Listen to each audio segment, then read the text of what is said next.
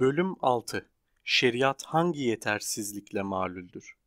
Kimi Müslüman çevreler özellikle son yıllarda bir salgın gibi hemen bütün İslam dünyasını dolaşan fundamentalist denilen akımlar, Müslümanlığın temel kurtuluşunu kesin kes şeriata dönmekle görürler. Onlara göre eğer bir devrim gerekiyorsa şeriata dayanan İslam devrimi olmalıdır bu. Oysa şeriat giderilmez yetersizliklerle sakattır. Çağdaş ve uygar bir devlette uygulanamaz durumdadır. Öte yandan bir İslam devleti üzerinde kimsenin anlaşamadığı bulanık bir kavramdır. Nasıl? Şeriatın bağrındaki yara. Kavramı hatırlatmış olalım. Şeriat, başta Kur'an olmak üzere İslam'ın temel kaynaklarının ortaya koyduğu kurallar ve buyrukların bütünüdür. İslam hem öte dünya hem de bu dünya adına konuştuğu için bu kural ve buyruklar iki büyük bölüme ayrılıyor. Birinci bölümü ahireti ilgilendiriyor ki bu ibadettir. Oruç, namaz, hac, zekat üstüne hükümler gibi.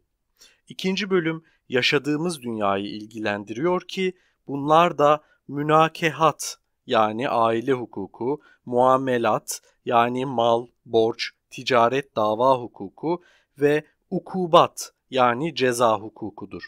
Görüldüğü gibi şeriat hukuku aşan bir şey. Hukuk olduğu yerde de aynı zamanda din yani kutsal. Şeriatın böyle bir nitelik taşımasının İslam'ın doğuşuyla ilgili olduğunu biliyoruz. Bir başka deyişle İslam doğarken olayların zorlaması sonucu aynı zamanda bir devlet dini olarak doğdu. Öyle olduğu için de Muhammed yalnız ahiret üstüne bir vaazla yetinemezdi. İster istemez dünyasal ilişkilere de değinecek ve onlara da dinsel bir nitelik verecekti. Nitekim öyle oldu ve Kur'an ve Tanrı kelamı olarak görüldüğü için dünyasal ilişkiler üstüne söyledikleri de kutsal bir kılığa büründü. İşte buradan kalkarak deniyor ki İslam devlet işleriyle din işlerinin birbirinden ayrılmasını daha yerinde olarak dünya işleriyle din işlerinin birbirinden ayrılmasını yani laikliği kabul etmez. Çoğu Müslümanın meziyet diye gösterdiği bu durum İslam'ın en büyük zaafıdır aslında. Çünkü din işi inancı ve öte dünyayı ilgilendiren fizik ötesi bir kavram, dünya işi ise değişik, değişken ve sayısız türü olan gözlem ve deneyim isteyen pozitif ve fizik bir kavramdır. Bunlar birbirine karıştırıldığında gözlem ve deneyim yani aklın işlevi ortadan kalkar. Nitekim öyle oldu. Gerçi İslam büyük bir bölümü kabile dayanışması içinde yaşayan Arap Yarımadası'nın dışına taşıp hızla yayılırken fethettiği ülkelerdeki koşullara uyarlanabilmek, karşılaştığı çetin sorunların üstesinden gelebilmek için İslam uleması dinin kendi kaynaklarının yanı sıra başka araçlardan da yararlanarak yarattılar şeriatı. Dogmanın yanı sıra içtihat da gelip girdi işin içine. Maliki, Hanbeli, Şafi, Hanefi ulemasının yaptıklarını biliyoruz. Özellikle Hanefi okulunun yaratıcılığı pek açıktır. Ne var ki dinsel, ahlaki ve hukuksal yine de iç içeydi bu bütünde. Söz konusu bütünün belli bir süre yaşamın gereksinmelerine yanıt verdiği de söylenebilir. Ancak bir yerden sonra hiç de öyle olmamıştır. Örneğin Osmanlı İmparatorluğu'nda sultanlar şeriatın yanı sıra Kur'an dışında kaynaklar aramışlar, kavanini örfiye yani gelenek görenek yasaları adı altında yeni özgün ve kapsamlı bir hukuk sistemi geliştirmişlerdir. Böylece teokratik Osmanlı döneminde bile şeriat bir devlet için yetmiyordu. Hele bir tarihten sonra adını söyleyelim Tanzimat'tan başlayarak bu yetersizlik imparatorluğun adım adım girdiği yeni bir dünyanın ilişkileri göz önünde tutulursa ayan beyandı. Öyle olduğu için de şeriat kurallarının ibadetlerle ilgili bölümüne dokunmadan dünyasal bölümü değiştirildi. Yani kişi, aile, miras, eşya, borçlar, ticaret, ceza ve usul hukuku alanında çağın gereklerine göre dinden hareket etmeyen yeni kurumlar konulmaya başlandı. Laikliğe doğru atılan bu adımlar cumhuriyetle laikliğin bir devlet ilkesi olarak benimsenmesinin sonucu en büyük boyutlara vardı. Altını tekrar çizerek söylemiş olalım. Bütün bu gelişmelerde şeriatın ibadetlerle ilgili bölümüne asla dokunulmamıştır. Dokunulamazdı da. Değişen sadece hukuk bölümüdür. O değişti. Çünkü hukuk özü gereği değişen bir değerdir ve kutsalın kalıpları içinde kalmaz, kalamaz. Yaşamla iç içedir hukuk. Yaşam değişirken o da değişir. Şeriatın sorunları daha da dallanıp budaklanmıştır çağımızda. Gerçekten Müslüman ülkeler bağımsızlıklarının sözde kalmaması, giderek çağlarını yakalamak için teknik, iktisadi ve sosyal bakımdan modernleşmek zorundalar. Bu ise önemli reformları gündeme getiriyor. Ancak zorunluluklar ve reformlar dinin duvarlarına da çarpıyor. Kur'an'ın üstelik kimi ibadetler de içinde olmak üzere birçok hükmü modernleşmeyle zıtlaşmış durumda. Örneğin hırsızlık yapanın elinin kesilmesi. Din emrediyor diye göze göz, dişe diş deyip kısasın uygulanması ve zina edenin kırbaçlanmasındaki çağ dışı görünüm bir yana, Kur'an'ın faiz ve baht oyunları hakkındaki yasağı karşısında anonim ortaklıklar, bankacılık ve sigorta sistemi nasıl kurulur da işletilebilir? Sanayileşmesi yaşamsal zorunluluk taşıyan bir toplumda binlerce sanayi işçisi ve lokomotif sürücüsü günde beş vakit namaz için nasıl olur da makineleri durdurabilirler? Bir aylık Ramazan süresince orucun yani bütün bir gün aç kalmanın insanların sağlığı üzerinde tıpça belirlenmiş olumsuz etkileri bir yana ülkenin iktisadi yaşamı nasıl askıya alınabilir? Toplumun ilerlemesinde yararlı insan kaynağının yarısı kısırlığa mahkum edilmeden kadını bağımlı tutmak nasıl mümkün olur? Kapitalist bir toplumda emeğin başta grev olmak üzere mutlak hakları vardır. Nasıl olur da yasaklanır bu haklar? Sorular daha da arttırılabilir. Bunların belki en başına kişiyi yaratıcı çabadan alıkoyabilecek İslam'ın o ünlü yazgı anlayışını koymak gerek. Kur'an kişi yazgısını boynunda taşır diyor. İnsan iradesinin yani irade-i cüziyenin yatsınmasıdır bu. Ve öyle olunca girişim ruhu daha temelinde baltalanmış olmuyor mu? Bunun gibi tüm gerçekler Kur'an'dadır denince bilimsel merak ve araştırıcılığın cesareti kırılmış olmaz mı? Bütün bunlara kalıplaşmış davranışları dayatan geleneğin gücü ile ilerlemenin temeli olan yaratıcılığı kısırlaştıran o ağır sosyal baskıyı da eklemeli. Şeriatçiler bu sorunları yok sayabilirler ama var bunlar. İslam dünyası bir ikilem önünde. Ya ilerleyip çağını yakalayacak ya da Kur'an'ın giderek şeriatın dar kalıpları içinde çırpınıp duracak. Hamlet'in olmak ya da olmamak demesi gibi. Gerçi Türkiye örneği laikliği kabul edip dine sadece bir vicdan sorunu olarak bakan bir ülke için böyle bir ikilem söz konusu değil. Ancak Müslüman dünyanın büyük bir bölümünde konu yakıcılığını sürdürüyor. Kadın ve emeğin sorunları işin içine girdiğinde çağdışılık daha da göze batıcı. Şeriat ve kadın Başta Kur'an sonra da hadisler kadınlarla ilgili yığınla hükümle dolu. Kur'an'da Nisa yani Kadın suresi başta olmak üzere kadınlar hakkında çeşitli buyruklar yer alıyor. Bütün bunlardan anlıyoruz ki İslam'ın temel kaynakları kadın sorunlarına, özellikle kadın erkek ilişkilerine özel bir önem vermiş durumda. Nasıl bir ilke üstüne kurulu bütün bunlar? İslam'a göre kadın erkek için yaratılmış bir varlıktır. Peygamber Lut halkına şöyle seslenir erkeklere mi gidiyorsunuz ve Tanrı'nın sizin için yarattığı eşinizi bırakıyorsunuz? Şuara suresi 165-166 Müslümanlara da şöyle seslenilir. Kadınlarınız sizin için bir tarladır. Tarlanıza dilediğiniz gibi varın. Bakara suresi 223 İslam'da nikahın gerçekleşmesi için erkeğin kadına bir ücret ödemesi koşulu var. İslam yorumcuları mihir diye adlandırırlar bunu. Kur'an'daki adı ise çoğunlukla ücret, kimi kez de sadakadır. Nisa suresi 4. ayette olduğu gibi. Yine aynı surenin 24. ayetinde alacağınız kadına kendisinden yararlandığınız ölçüde bir hak olarak ücret ödeyiniz deniyor. Ahzab suresinin 50. ayetinde ise yalnız peygamberin kendini bağış olarak sunan kadını ücret ödemeden alabileceği, başkasının alamayacağı bildiriliyor. Bu ayetlerin açıkça ortaya koydukları şu. Nikah erkek için bir satın alma işlemidir. Kadın da kendini satmıştır. Bilindiği gibi Kur'an'a göre Adem'le Havva yasak ağacın yemişinden yedikleri için kovulurlar cennetten.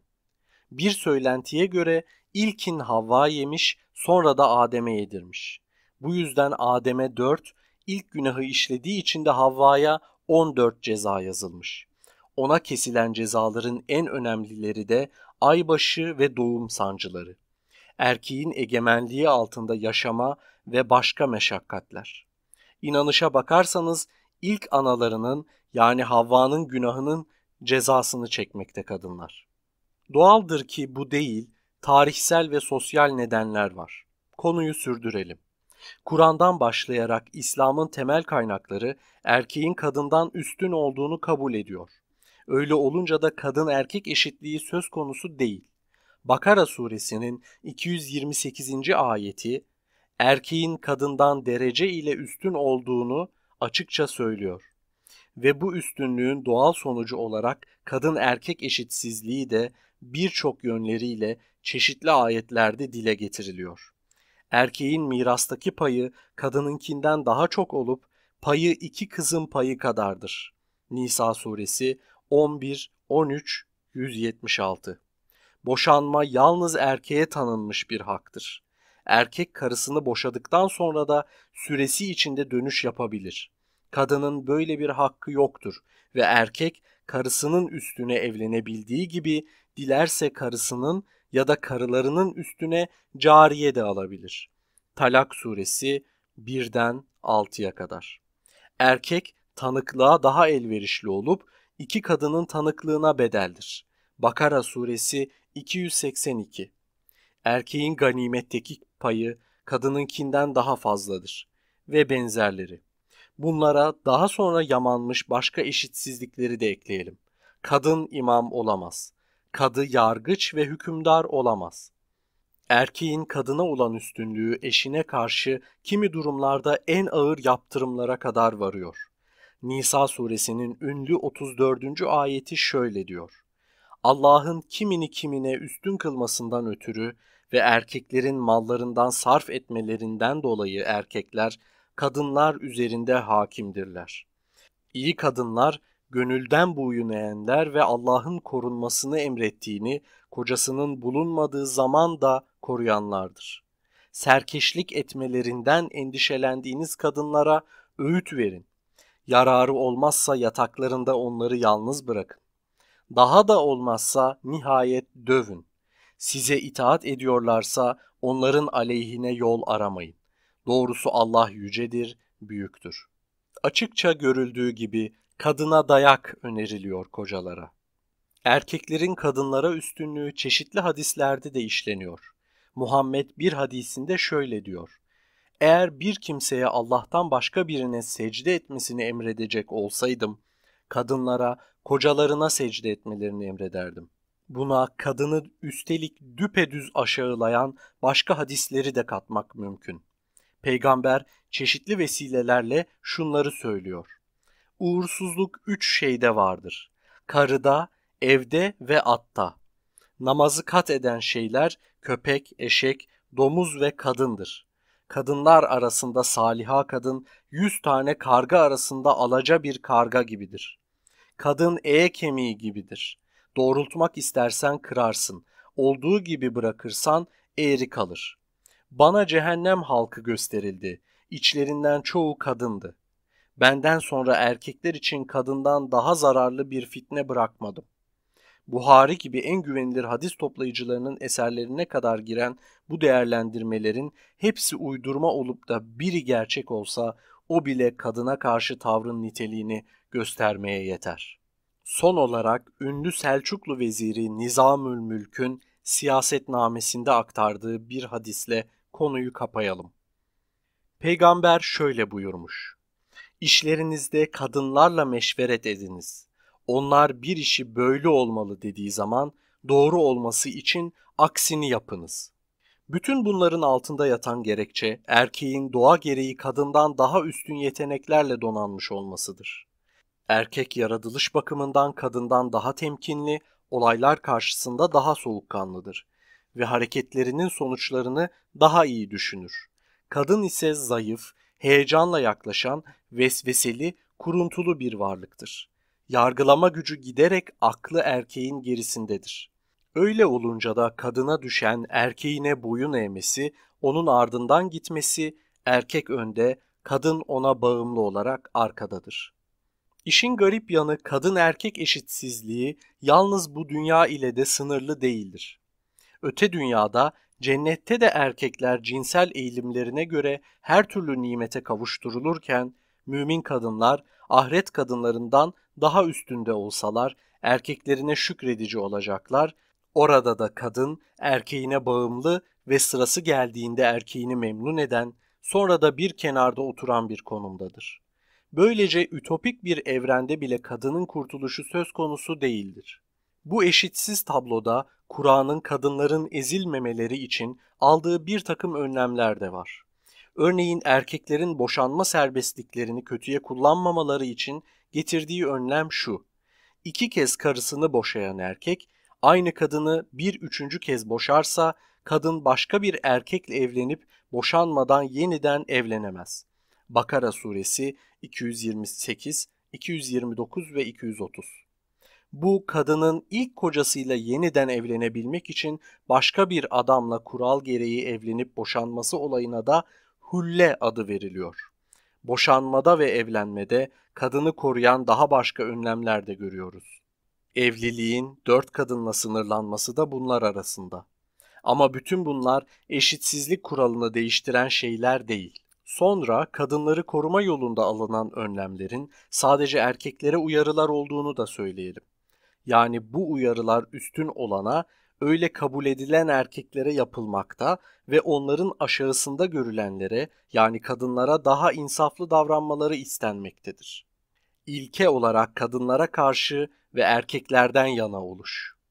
Özetle İslam bir bakıma bir erkekler dinidir. Orta Doğu dinleri içinde kadına böylesi yaklaşan dinin sadece İslam olmadığı da bilinmelidir. Musevilikle Hristiyanlık da erkek üstünlüğüne yer veren dinlerdir. Bu üstünlük tezinin altında yatan asıl neden ne? İslamlık erkeği kadından niçin üstün saymaktadır? Kitabımızın başlarında da söylemiştik. İslamlık Arap toplumunun göçebelikten yerleşik yaşama giderek feodal düzene geçiş sırasında ortaya çıktı. Göçebe yaşam bir yerde kervan çapuluna, başka kabilelerin yağmalanmasına dayanıyordu. Her yağmacı topluluk gibi göçebe Araplarda da kadın erkek hemen hepsi savaşçıydı. Saldırılara birlikte katılıyorlar, ganimetten ortaklaşa pay alıyorlardı. İktisadi yaşamdaki ortaklığın yanı sıra topluluğun siyasal yönetiminde de demokratik denebilecek ilişkiler egemendi. Özetle kadın erkeğe bağımlı olup çıkmamıştı. İslam öncesi aşamada yani puta taparlık döneminde Arapların ortak hac yeri Kabe'deki putların dişi olmalarının da bir anlamı var. Eldeki başka verilerde İslam öncesi toplumda kadının daha özgür olduğunu gösteriyor bize. Ancak Arap toplumu göçebe savaşçılığından yerleşik yaşama giderek feodal bir düzene geçerken, iktisadi paylaşımdaki eşitlik bozulurken sınıfsal farklılaşmalar da arttı kadın da yeni toplumun eve kapatılan ve erkeğe bağımlı öğesi haline geldi. Yerleşik, giderek feodal bir toplumun ideolojisi olarak beliren İslam dini bu gelişmenin mantığına göre biçimlenirken ister istemez erkeğin üstünlüğünü, kadın erkek eşitsizliğini ilke olarak kabullendi. Konunun bilimsel açıklanışı budur. Cenabı Hak buyuruyor ki ise işin sadece metafiziğidir. Kur'an'ın kadına yaklaşımının sonraki yüzyıllara oranla daha az sert olduğunu da söyleyelim. Kadına bakış İslam'ın çözülme döneminde gitgide gericileşen geleneklerin etkisiyle daha da sertleşmiştir. Örneğin zina suçunu işleyen erkek ve kadınlara verilen rejim yani taşlanarak öldürülme cezası aslında Kur'an'da yoktur. Sonradan sokulmuştur şeriata. Kur'an'da kadınlarla ilgili kimi kuralların oluşmasında peygamberin özel yaşamının vesile olduğunu hatırlatmaya gerek var mı? Dahası bu özel yaşamın kimi çetinliklerinin aşılmasında da Kur'an aracılık etmiştir. Aslında Muhammed'in Kur'an'da kadın erkek ilişkileri bakımından öteki inananlardan farklı bir konumu vardır. Tanrı peygambere kimi ayrıcalıklar tanımıştır bu konuda. Bir ayette şöyle diyor. Ey peygamber, ücretlerini ödediğin eşlerini, Allah'ın senin eline geçirttiği cariyeleri, seninle göçen amca kızlarını, dayı kızlarını, teyze kızlarını sana helal kıldık. Bir de inanan bir kadın kendini isteyerek teslim eder ve peygamber de isteyerek bunu nikahla almak isterse bu yalnız senin için helaldir, başkalarına değil. Onlara kadın eşleri ve cariyeleri hakkında neler farz kıldığımızı elbette biliriz. Sana sıkıntı gelmemesi için böyle yaptık. Allah gafurdur, rahimdir. Bunlardan dilediğini bırakır, dilediğini alırsın uzaklaştırdığını yeniden almanda bir vebal yoktur. Bu hal onların gözlerinin aydınlanması için daha iyidir. Ahzab suresi 50-51 Görüldüğü gibi İslam'da erkekler için dört kadına kadar alma sınırı peygamber için kaldırılmış. Cariyeleri dışında dokuz eşi oldu Muhammed'in. Bunlardan Zeynep evlatlığı Zeyd'in karısıydı. Önce kadının arada ne olmuşsa kocasından ayrıldıktan sonra Arap örflerine göre peygamberle evlenmemesi gerekiyordu. Kur'an düpedüz bu örfü çiğneyerek böylesi bir yolu açmıştır. Ahzab suresi 37, 38, 39 ve 40. Bu eşler arasında kıskançlık olaylarının ortaya çıkması doğaldır ki mümkün değildi. Nitekim Muhammed'in cariyelerinden Mariye bir erkek evlat doğurunca gözdesi olup çıkar. Bu ise öteki iki eşin Hafsa ile Ayşe'nin kıskançlığına yol açar. Bir gün Hafsa Mariye'nin evine gelir ve onu peygamberle yatarken bulur. Oysa o gün Ayşe'nin sırasıdır. Muhammed eşlerinin yanına gitmeyi gün sırasına koymuştu.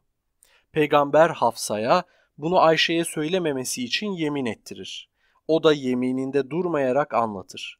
Kısacası iki kadın peygamberin aleyhinde konuşup dedikodu ederler. Kur'an'daki Tahrim suresinin kimi ayetleri 1, 2, 3, 4 ve 5 sayılı ayetleri bu vesileyle iner ve ad vermeden düpedüz tehdit eder Hafsa ile Ayşe'yi.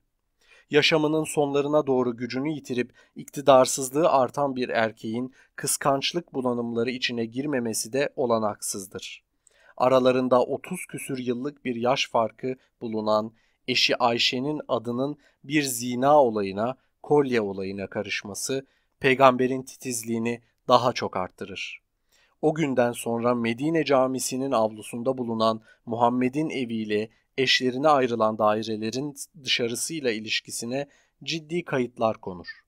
Nitekim Ahzab suresinin 53. ayeti şöyle der. Ey inananlar! peygamberin evlerine yemeğe çağrılmaksızın vakitli vakitsiz girmeyin. Ancak davet edilirseniz girin ve yemeği yiyince dağılın. Sohbet etmek için de girip oturmayın. Bu haliniz peygamberi üzüyor. O da size bir şey söylemeye çekiniyordu. Allah gerçeği söylemekten çekinmez. Peygamber eşlerinden bir şey isteyeceğinizde onu perde arkasından isteyin. Bu sayede sizin gönülleriniz de daha temiz kalır. Bundan sonra ne Allah'ın peygamberini üzmeniz ve ne de onun eşlerini nikahlamanız caiz değildir. Doğrusu bu Allah katında büyük şeydir. Ayette dikkat edileceği gibi kimi kaç göçün yanı sıra Muhammed'in eşleriyle o yaşarken ya da ölümünden sonra başkalarının evlenmelerine yasak konmuş durumda. Bir insanın sevdiklerini ölümünden sonra bile kıskanarak başkalarıyla paylaşmaması duygusu anlaşılır şeydir. Ama Tanrı iradesinin buralara kadar sokulmasının anlamı ne? Buralara değin sokulan bir yasağın Tanrı sözüyle yakından ve uzaktan ilgisi ne olabilir? Ancak konunun asıl önemli yanı şu. Kolye olayından sonra İslam'da tesettür adı verilen örtünme anlayışı iyice koyulaştı. Kadınlar eve kapatılıp toplum yaşamında etkisiz hale getirildi. İslamlığın ilk yıllarında kadınların örtünmemiş olduklarını hatırlatalım. Sonra kadınları bütünüyle örtüp kapatmaya yönelen bir emir Nur suresiyle geldi. İnanan kadınlara da söyle, gözlerini bakılması yasak olandan çevirsinler, iffetlerini korusunlar, süslerini kendiliğinden görünen bölüm dışında açmasınlar. Başörtülerini yakalarının üzerine salsınlar. Süslerini kocaları, babaları, erkek kardeşlerinin oğulları, kız kardeşlerinin oğulları, Müslüman kadınlar, cariyeleri, erkekliği kalmamış hizmetçiler, kadınların mahrem yerlerini henüz anlamayan çocuklardan başkasına göstermesinler. Gizledikleri süslerin belirmesi için ayaklarını yere vurmasınlar. Ey inananlar, mutluluğa ermeniz için hepiniz tövbe ederek Allah'ın hükmüne dönün. Nur suresi 31. ayet. Günümüzde hayli gürültüler koparan ve yorumlara uğrayan örtünmenin başlıca dayanağı işte bu ayettir. Örtünme gerekli mi, değil mi, gerekli ise kapsamı nedir bunları tartışmadan önce Kur'an'a böyle bir ayetin gelip girmesinin bizzat peygamberin özel ve psikolojik yaşamı ile ilgisi gözden uzak tutulmamalı. Nitekim yine bu yaşamın sorunları yüzündendir ki Muhammed'in eşlerinin örtünmesini ve dışarıyla ilişkilerini düzenlemeye kadar giden biçemi hayli sert bir ayet görüyoruz Kur'an'da. Ahzab suresinde şöyle buyurulmaktadır peygambere. Ey peygamber, eşlerine de ki eğer dünya yaşamını ve süslerini istiyorsanız gelin size bağışta bulunayım ve güzellikle salı vereyim. Eğer Allah'ı, peygamberini, ahiret yurdunu istiyorsanız bilin ki Allah içinizden iyi davrananlara büyük karşılık hazırlamıştır. Ey peygamberin hanımları!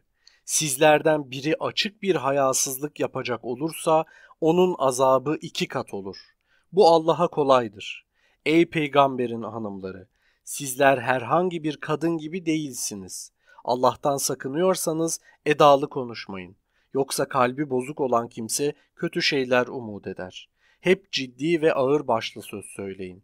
Evlerinizde oturun. Eski cahiliyede olduğu gibi açılıp saçılmayın. Namaz kılın, zekat verin. Allah'a ve peygamberine itaat edin. Ey peygamberin ev halkı! Kuşkusuz Allah sizi kusurdan arındırıp tertemiz yapmak ister. Ahzab suresi 28, 29, 30, 32 Peygamberin ev halkında Tanrı'nın müdahalesine varacak denli olup bitenleri okuyucuların takdirine bırakırken şeriat ve kadın konusunda söylediklerimizi özetleyelim. İslam herhangi bir kuşkuya yer vermeyecek biçimde kadını erkekten aşağı görmekte ve ikinci sınıf bir insan olarak bakmaktadır ona. Kadın erkeğin istediği zaman boşadığı, istediği zaman geri aldığı, gerekirse dövdüğü bir mal gibidir. Evine kapanmalı, saçını başını örtmeli, kapısından içeriye yabancı bir erkeğin adımını atmasına izin vermemelidir. Kadınlığın en başta gelen erdemi de şu, erkeğine boyun eğme. Temelinde düpedüz kadına güvensizliği de taşıyan bu anlayış, geçmiş yüzyıllarda hiç kuşkusuz kadınlar için nice acılar pahasına uygulanmış olabilir. Ama çağımızda konuya yeniden döneceğiz ileride. Şeriat ve emek. Kur'an emeğin değerini pek yerinde olarak yüceltiyor. İnsan ancak çalıştığında erişir diyor. Necm suresi 39. ayette. Öte yandan toplumda yoksul zengin farklılığını giderek sınıfsal çelişmeyi ise Tanrı'nın üstelik kasıtlı bir eseri olarak sunuyor. Allah rızk verirken kiminizi kiminizden üstün tutmuştur. Nahl suresi 71. ayet. Öyle olunca da arkadan öğüt gelecektir. Servet içinizden yalnız zenginlerin arasında dolaşan bir şey olmasın. Haşr suresi 9. ayet. Zenginlerin mallarından yoksun ve yoksullar için bir hak vardır. Zariyat suresi 19. ayet. Muhammed'in işçi ve işveren ilişkileri üstüne de çeşitli sözleri var. Örneğin Buhari'nin Ebu Hureyre'den aktardığı bir hadisinde şöyle diyor peygamber. Allah buyurmuştur ki ben kıyamette üç kimsenin hasmı olacağım. Benim adımla yemin edip söz verdiği halde gadredenin, özgür bir kişiyi bile bile satıp parasını yiyenin, çalıştırdığı işçinin ücretini vermeyenin. Yine Ebu Hureyre'nin aktardığı bir başka hadisinde de şöyle demektedir. Birinizin işçisi yemeğinizi getirdiği zaman eğer onu yemeğe oturtmazsanız bir iki lokma ve bir iki yudum da ona verin. Çünkü işçiniz yemeğin kokusunu almış ve içi çekmiştir. Hatırlatmaya gerek yok. Zengin yoksul ayrımının işçi patron düzeninin hiç de ebedi nitelikler taşımadığı gerçeğini bir yana bırakalım. Çağımızda emeğin sorunları, işçi işveren ilişkileri, öğütle ya da acıyarak çözülebilecek şeyler değil. Özellikle kapitalist bir düzende emeğin temel hakları var. Başta da sendikalaşma, toplu sözleşme ve sonunda grev. Grev yani zaten güçlü patronun silahlarına karşı bu silah emekçinin haklarını tanıtmada çok önemli bir rol oynuyor ve işçi işveren ilişkilerini görecede olsa bir dengede tutmayı sağlıyor. Şeriatçı düşüncenin bu konudaki tavrı nedir? Türkiye'de son yıllarda işçi sınıfının nicel ve nitel gücü arttıkça İslamcı düzeni savunanların işçilere ve sendikal konulara duydukları ilgide çoğalmış bulunuyor. Gerçi şeriatçı eğilim ve örgütlenmeler pek çeşitli. Ancak kurmak istedikleri şeriat düzeninde işçilerin durumu, sendikalaşma ve grev hakkı konularında tavırları ortak. Hepsi de İslamcı düzende işçilerin bağımsız sınıf örgütü olarak sendikalara ve grev hakkına karşı çıkmaktadırlar. Şeriat düzenini savunanlar için de günümüz Türkiye'sinde işçilerin mücadelesine düpedüz karşı çıkanlar var. Örneğin Kara Ses diye anılan Adana eski müftüsü Cemalettin Kaplan bunlardan biri. Kaplan'ın İslam'da işçi ve işveren münasebetleri adlı eserinde işçilere verdiği öğütler bütünüyle sermayedar sınıfın ve siyasal iktidarın çizgisini sergilemekte. Şeriat düzenini savunanların bir bölümü ise sermaye düzenine karşı çıktıklarını söylemekte ve işçilerin sermayeye karşı mücadelesinde yer almaktadırlar. Ancak sınıf olgusu ve sınıf mücadelesi anlayışını reddettikleri için tutarlı bir çizgi izleyememektedirler. Özetle İslam dininin kimi özellikleri Katolik Kilisesi'nin 1891 yılında Rerum Novarum yani Yeni Şeyler adlı bildirisiyle gerçekleştirdiği atılımın bir benzerinin gerçekleştirilmesini önlüyor. İslamcı düşünürler işçi sınıfının gelişen mücadelesinin sorunlarını kavrayamıyorlar. Giderek işçi sınıfına kabul edilebilir programlar öneremiyorlar. Elimizdeki bir inceleme örneğin grev hakkı ile ilgili ilginç bir sergileme yapıyor. İslamcı düzende grevin yasak olduğu konusunda bu düzene yandaş düşünürler arasında tam bir görüş birliği vardır.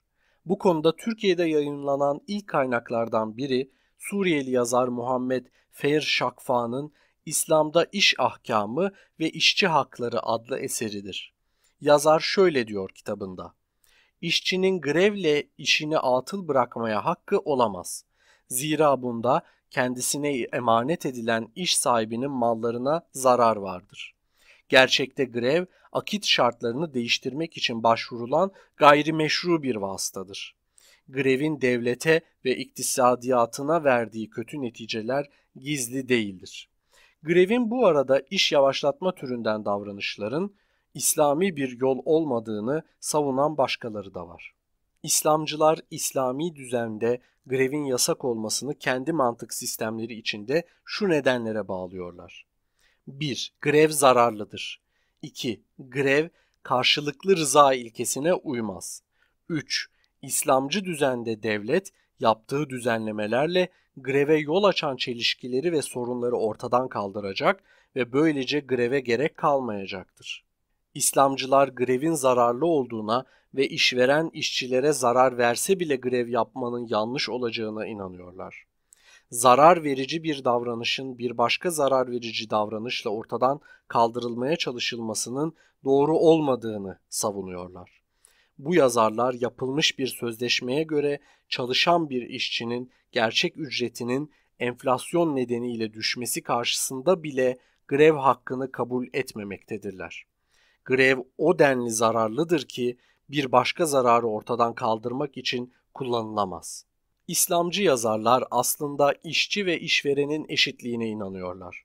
Sermayenin üretim araçları üzerindeki mülkiyetten ve siyasal iktidardan kaynaklanan gücünü ise görmezlikten geliyorlar.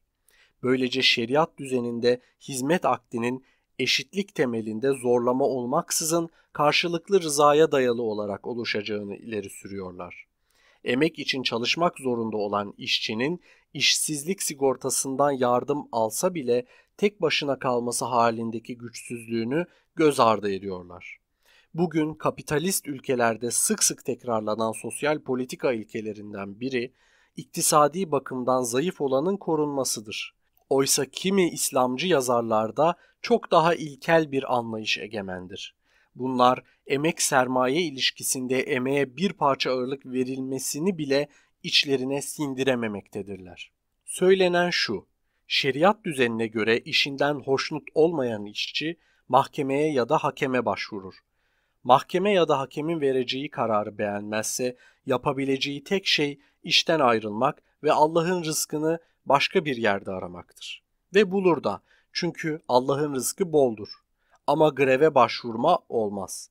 Grev tehdidi altında sağlıklı bir iş akdi yapılamaz. Devletin bu konuda hakemlik edecek yansız kurumlar kurması, etkili önlemler alması gerekir. Devlet bu önlemleri almıyorsa denemez. Çünkü devlet bunun için vardır. Devletin çözemediği ve adil biçimde barışa kavuşturamadığı iş kavgasını tarafların güç ve tehditlerine bırakmanın olumlu bir sonucu olmaması gerekir. İşte şeriatçıların grevle ilgili düşünceleri. Açıkça fark edilebileceği gibi şeriat düzeninde grev hakkına karşı çıkan İslamcı yazarlar sermayenin çıkarlarına önemli bir zarar vermekten özenle kaçınıyorlar. Sermayenin üretim araçları üzerindeki mülkiyetine dokunmuyorlar. Tersine şeriat düzeninde sermaye için daha güvenilir bir ortam yaratmaya çalışıyorlar. Bu konuda öylesine katılar ki grevin bir tehdit aracı olarak kullanılması ya da grev hakkı için kapının bir parça aralanması gibi öneriler bile tepki çekiyor. Özetle sermaye düzenini savunuyor şeriatçılar. Bu yazarlar gerçi bunu açıkça söyleyemiyorlar. Çünkü onlara göre grev ve dolayısıyla lockout kapitalizmin yapısında yer alan bir kurumdur. İslam iktisadı ise kapitalizmin ve bu arada sosyalizmin dışında bir sistemdir. Kapitalizm ve sosyalizm dışında bir sistem aranışının böyle bir sistemin hiçbir zaman bulunamayacağı gerçeği bir yana, sonunda sermayenin ekmeğine yağ süreceğinin, okkanın altına ise işçi sınıfının gideceğinin farkında değiller. Üstelik böyle bir anlayışın işçi sınıfı bakımından ne gibi sonuçlar doğurduğu İran'da gözler önüne serilmiş durumda. İslam açısından işçi sendika kuramaz, toplu sözleşme, grev ve direniş yapamaz. 11 yılda 4 kez onaylanan yeni kanunlar bir türlü yürürlüğe girememiş durumda ve ülkede Şah döneminin kanunları geçerli hala. Hem de İslam devrimi diye ortaya çıkan şeriat düzeni Yıldırım Koç'un yerinde değişiyle örgütlü mollaların örgütsüzleştirilmiş halkı güderek sermayenin mezbahalarına götürdüğü karanlık bir düzen aslında. Şeriat düzeninden en fazla zarar görenin işçi sınıfı olduğu apaçık. Kadın sorunu gibi emek sorunu da şeriatın yetersizliğinin bir kanıtı. Yanlışın asıl kaynaklarından biri İslam devrimi bir yana İslam devletinin olanaksızlığı çağımızda. Adı var ama üstüne görüş birliği olmayan bulanık bir kavram karşısındayız. İslam devletinin olanaksızlığı. Pakistanlı bir siyaset bilimcisi olan İştiyak Ahmet'in birkaç yıl önce İngiltere'de yayımlanan The Concept of an Islamic State adlı eseri İslam devleti tartışmalarına büyük aydınlık getiriyor. Yazar Pakistan'ın önde gelen düşünürlerince öne sürülen bir İslam devletinin kuruluşuna ilişkin 9 farklı öneriyi ele almakta. Yaşamlarını İslam'ı incelemeye adamış olan bu düşünürlerin kanıtları ayrıntılı olarak aktarılıyor. Okur tezleri hakkında iyi bir fikir edinme olanağı buluyor. Okuyucuların hemen dikkatini çeken bir nokta şu. Nedenli yetkin olurlarsa olsunlar, bu düşünürler arasında İslam devletinin ne olduğu konusunda bir birlik yok. İştiyak Ahmet'in kitabının temel tezi de İslam devleti anlayışlarının çok çeşitli oluşu. Eserde bunlar bir bir ele alınarak eleştirici bir gözle çözümleniyor. Çelişkileri ortaya konuyor. Okur, İslam devleti kurma çabalarının nedenli boş bir uğraş olduğunu açıkça görüyor.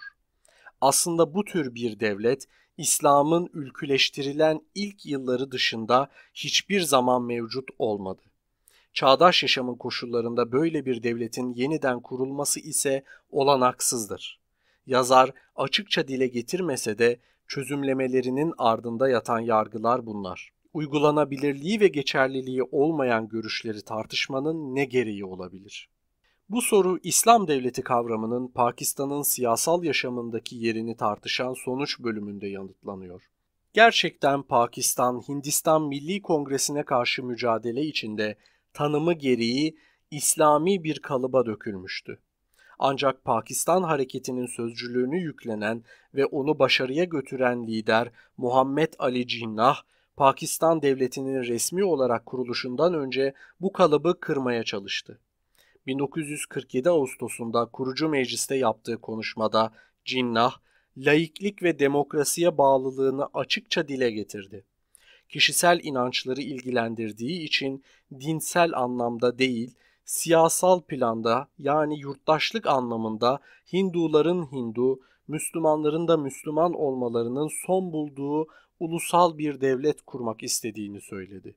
Bu konuşma Pakistan'da yasaklanmış durumda bugün. Ancak şaşılacak bir yanı da yok bunun. 1948 Eylül'ünde Cinnah'ın ölümünden sonra laik demokratik devlet ülküsü neden hemen terk edildi?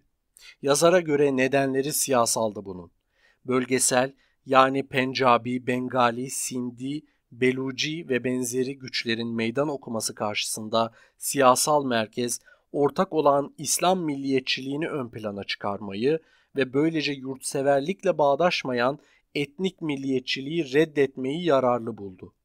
Yine yazara göre o günden bu yana İslam sloganları çeşitli iktidarlarca bölgesel güçlere ve seçim ve demokrasi isteyen öteki muhaliflere karşı konumlarını korumak için kullanıldı. Merkez, Cinnah'ın özel devletlerden oluşan federasyon vaadini de tutmadı egemen sınıflar ulusal bir pazar yaratmak amacıyla siyasal ve iktisadi egemenliklerini pekiştirmek için İslam'dan yararlandılar. Ne var ki İslam, Pakistan'ı oluşturan çeşitli öğeleri bir arada tutmada yetersiz kaldı.